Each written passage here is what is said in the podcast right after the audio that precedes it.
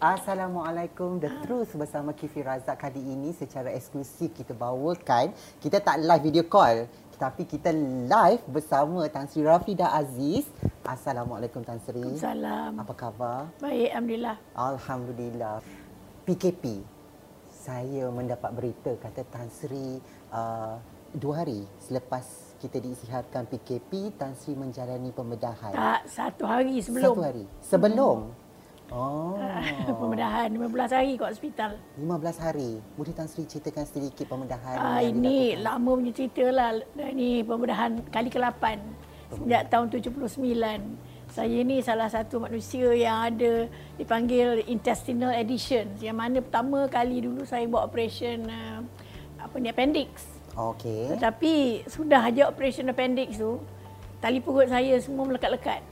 Uh, dia macam kita kalau buat cacar kan setengah ha. orang tu buat cacar kan lepas tu naik gembung uh-huh. dia punya dia punya daging sendiri uh-huh. uh, begitulah saya punya perut Oh, saya dengar pun rasa macam berbisa, ya, takut yalah, gitu. Dah tua-tua ni macam-macam lah kan. Tapi, Tapi tak tua bukan, menjadi muda lagi. Ya, ya, tetap kekal. Ini ini memang ha. uh, dah dia beritahu dari awal lah, 4-5 tahun sekali kena pergi. Negara mengalami keadaan PK, apa, hmm. PKP dengan COVID-19. So, ada tak mengalami tekanan ataupun stres? Dan kalau kita letak skala 1 hingga 10, stres uh, kalau ada lah Tan Sri kat mana tu? saya sebenarnya bukan manusia yang sengaja nak stres. Kalau saya operation, katanya operation duduk hospital, duduk hospital lah, ready lah. Hmm. Uh, dan kalau katanya MCO kan, uh, PKP tu maknanya tak boleh keluar masuk, maka saya kata dengan anak saya tak boleh tidur kat hospital, datang pukul 8 balik. Ini kita atur lah. Stres buat apa? Ini bukan boleh kita kawal. Dulu saya tak pernah ada masa nak berkemah nak nyusun beg tangan, nak nyusun baju. Misal kata benda tu nampak kecil kan, tapi bagi saya besar. Yeah. Bilik saya. Ha, jadi bukan sehari boleh buat tu. Letih hmm. kan. Betul. Ha, dalam seminggu tu kejap hari ni, ni sejam buat hari ni, besok. Sekejap je dah habis hari. Jadi Sri buat sendiri lah. mengemas semua. Siapa pula nak buat lagi? Bilik saya orang tak masuk. Unit ke tak pernah oh, tak pernah orang pembantu rumah ke apa dia tak tahu cara rupa bilik saya. Oh maknanya semua tu oh, tak pernah sini. selama hidup tak pernah. Oh, okay. Ha, siapa masuk bilik saya. Memang hmm. macam tu. Saya mencuci bilik air. Cuci bilik mandi, cuci toilet cuci sendiri. sendiri. Masya-Allah. Cuci jamban tandas saya sendiri buat. Oh maknanya pembantu rumah memang tidak dibenarkan masuk. Bukan tak benar memang anak-anak saya pun.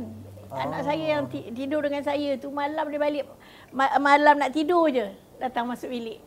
Oh. Cucu-cucu pun datang tu katakan nak perau-perau sana sini tu memang bukan budaya lah.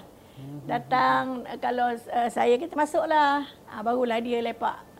Saya tak boleh imagine Tan Sri, Tan Sri punya wardrobe dekat bilik tu sebab Tan Sri kan kalau keluar selalu lengkap dengan aksesori, Yalah, warna baju dengan warna kasut. Sebab dia kena susun sikit, dapat terabur kan. So, Tan Sri susun mengikut warna uh, ke macam mana tu? Cara saya menyusun lah. Hmm. Adalah maknanya kalau nak cari tu senang sikit nampak. Hmm. Ha, kalau nak kata macam kedai tak lah. Tapi sekurangnya kalau saya kata nak baju kurung, saya tahu di mana baju kurung. Kalau nak pakai seluar, di mana duduknya. Kalau campur baju kurung dengan seluar, susah lah kan? Betul. Ha.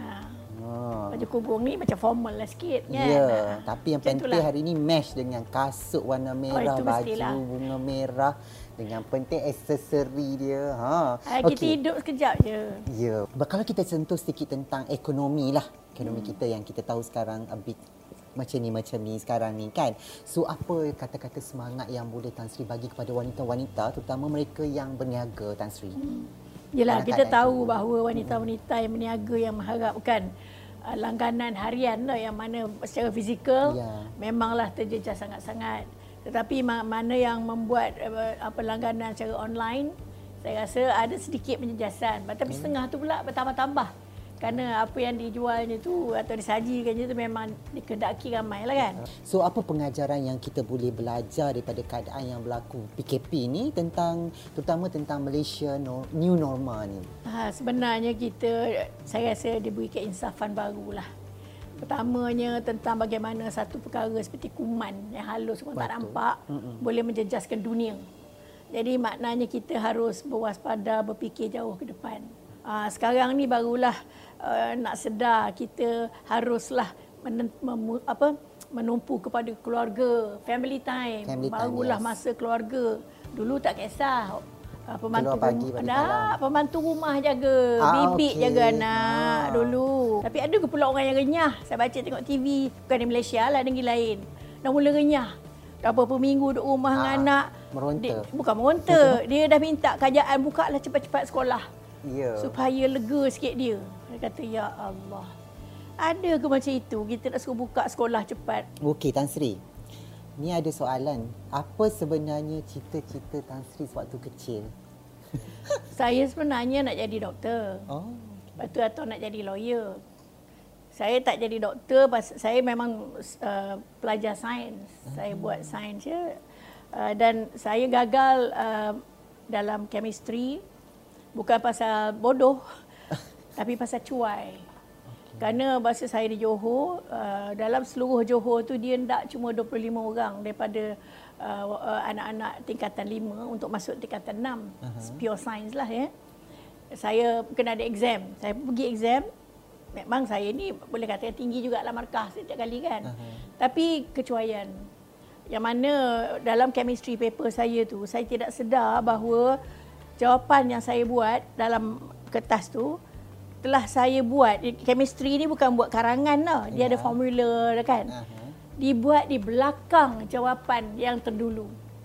Oh. Jadi uh, dah siap jawapan ni saya letak kat tepi. Aha. Dalam sibuk-sibuk buat tu buat working kat belakang kereta uh, kertas tu lah, working question yang Mhm. soalan yang akan datang tu buat belakang ni. Terabur lah.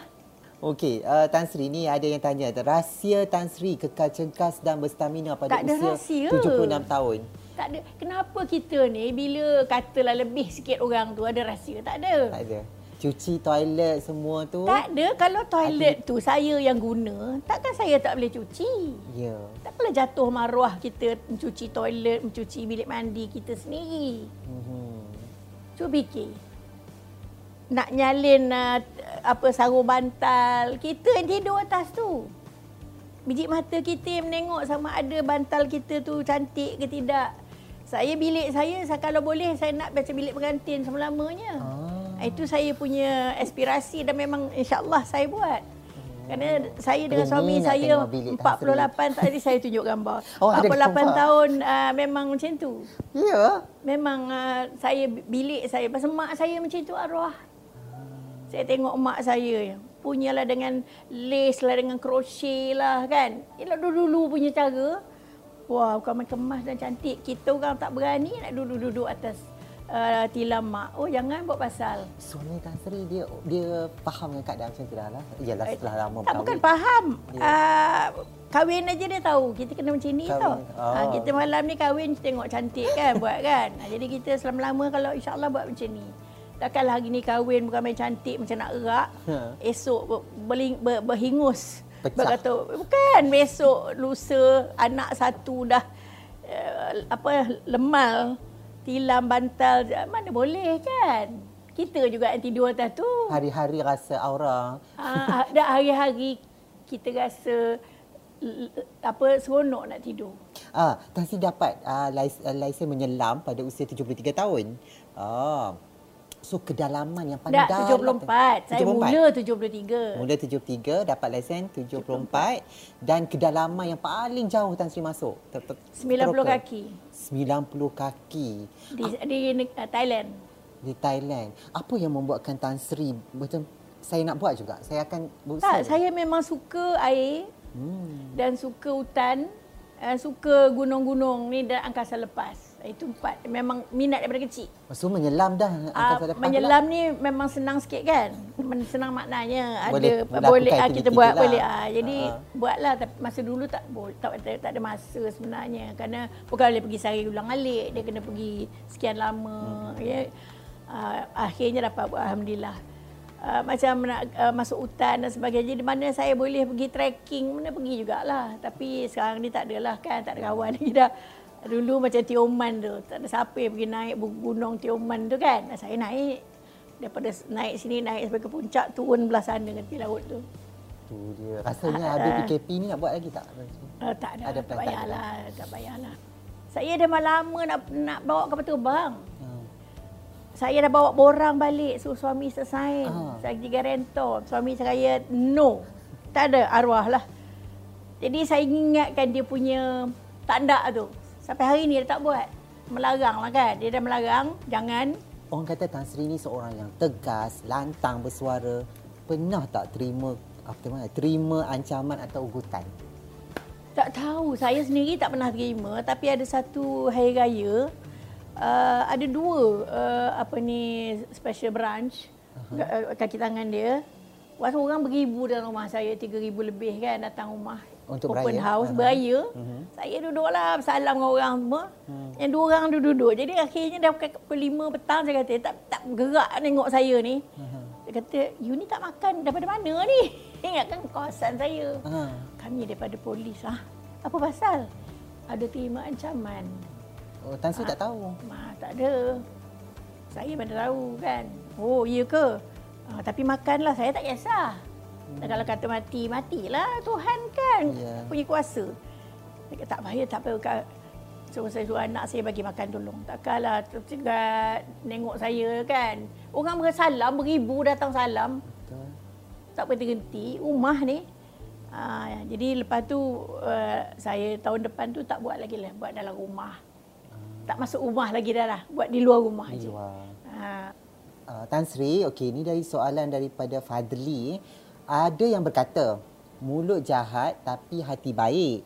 Tapi ada juga orang cakap hati jahat senada dengan mulut jahat. Apa komen Tan Sri? ah, tang, uh, ratak dia orang lah. Dia, kadang-kadang cakap ni tak pernah bercakap dengan saya pun. Kenal pun tidak.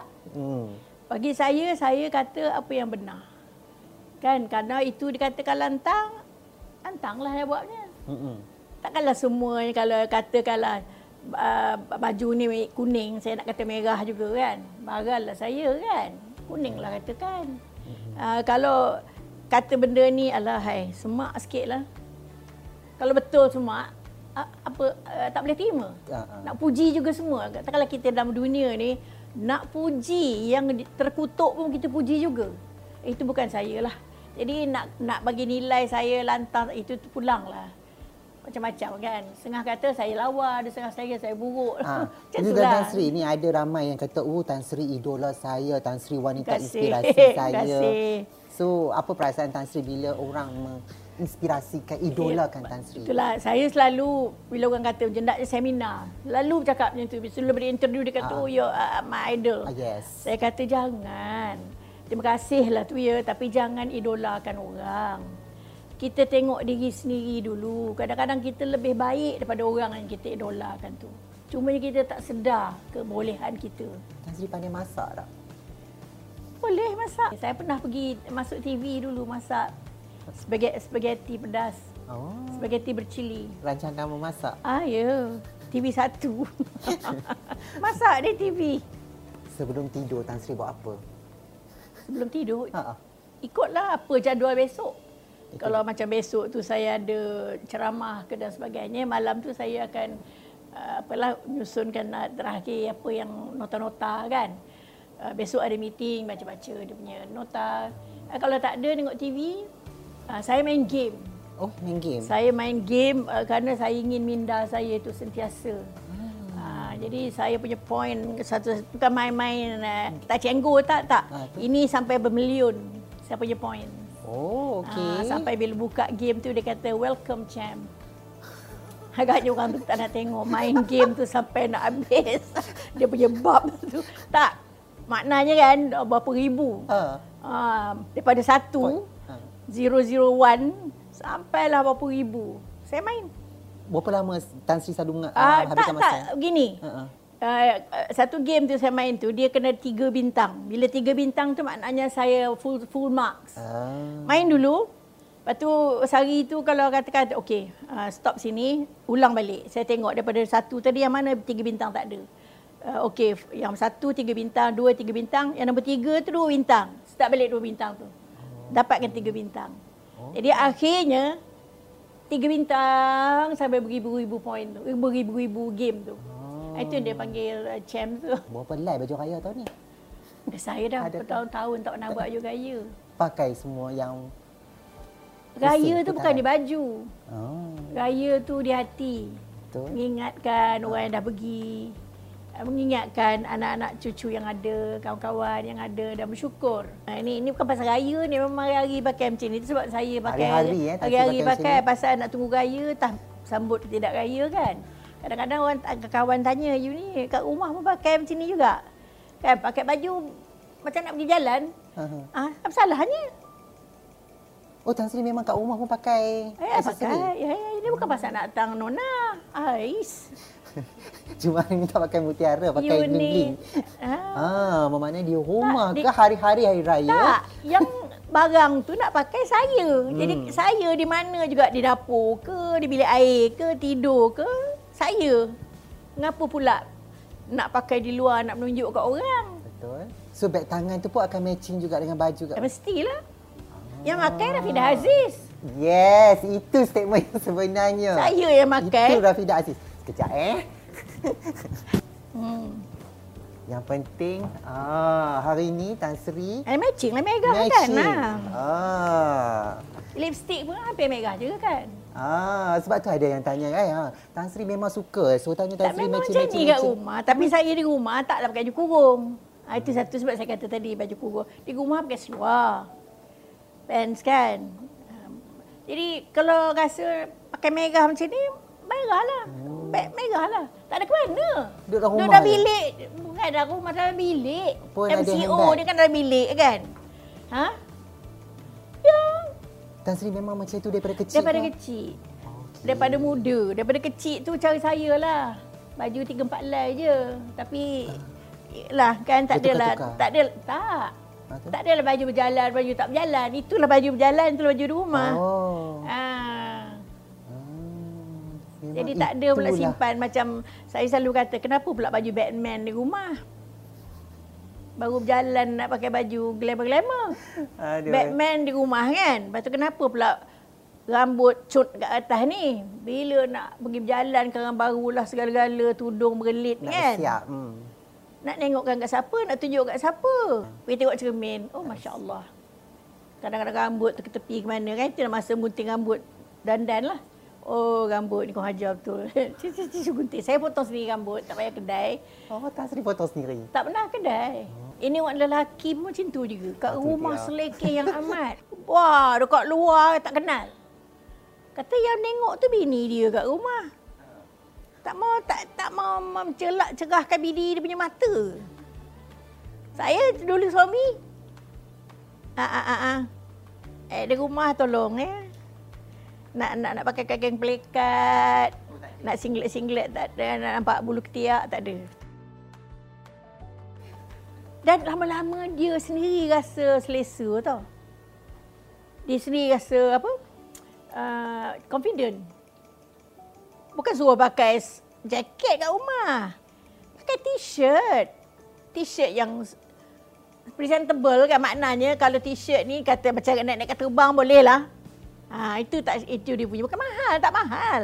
Okey Tan Sri, thank you so much. Terima kasih banyak-banyak Sama-sama, sudi terima kasih. berbicara dengan kita secara jujurnya. Ah, the truth bersama Tan Sri Rafidah Aziz. So, kata-kata akhir kita nak sambut uh, raya. Aidilfitri, tak lama, ya. lama lagi sedikit kata-kata akhir daripada Ya, Tan Sri. saya mengucapkan selamat menyambut Aidilfitri kepada semua. Maaf zahir dan batin. Mana nak tahu dalam kita berjumpa, bercakap ke mana kita ada yang tersinggung hati. Ya. Saya insya-Allah tak tersinggung kerana semua dah dijawab tu.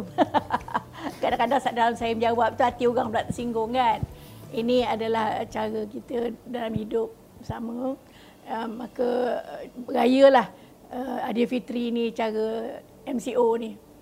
Kerana kita tahulah uh, kita tak boleh nak pergi Hmm. uh, pergi Ziarah, beraya menziarah. menziarah ziarah menziarah hmm. tapi cukuplah kita apa dengan keluarga kita eratkan keluargaan dan juga dengan semua-semua yang kita kenal tu yang kita rasa kita ingat pada hari itu WhatsApp ada Ya. teks lah WhatsApp dan uh, kita sambut dari segi semangat dari segi fikiran Okay, itu uh, itu Itu itulah dia. the truthnya uh, Tan Sri Rafidah Aziz dan she's the one and only Tan Sri Rafidah. Thank you so much Tan Thank Sri for you, your time. thank you very much. Assalamualaikum warahmatullahi wabarakatuh. Bye.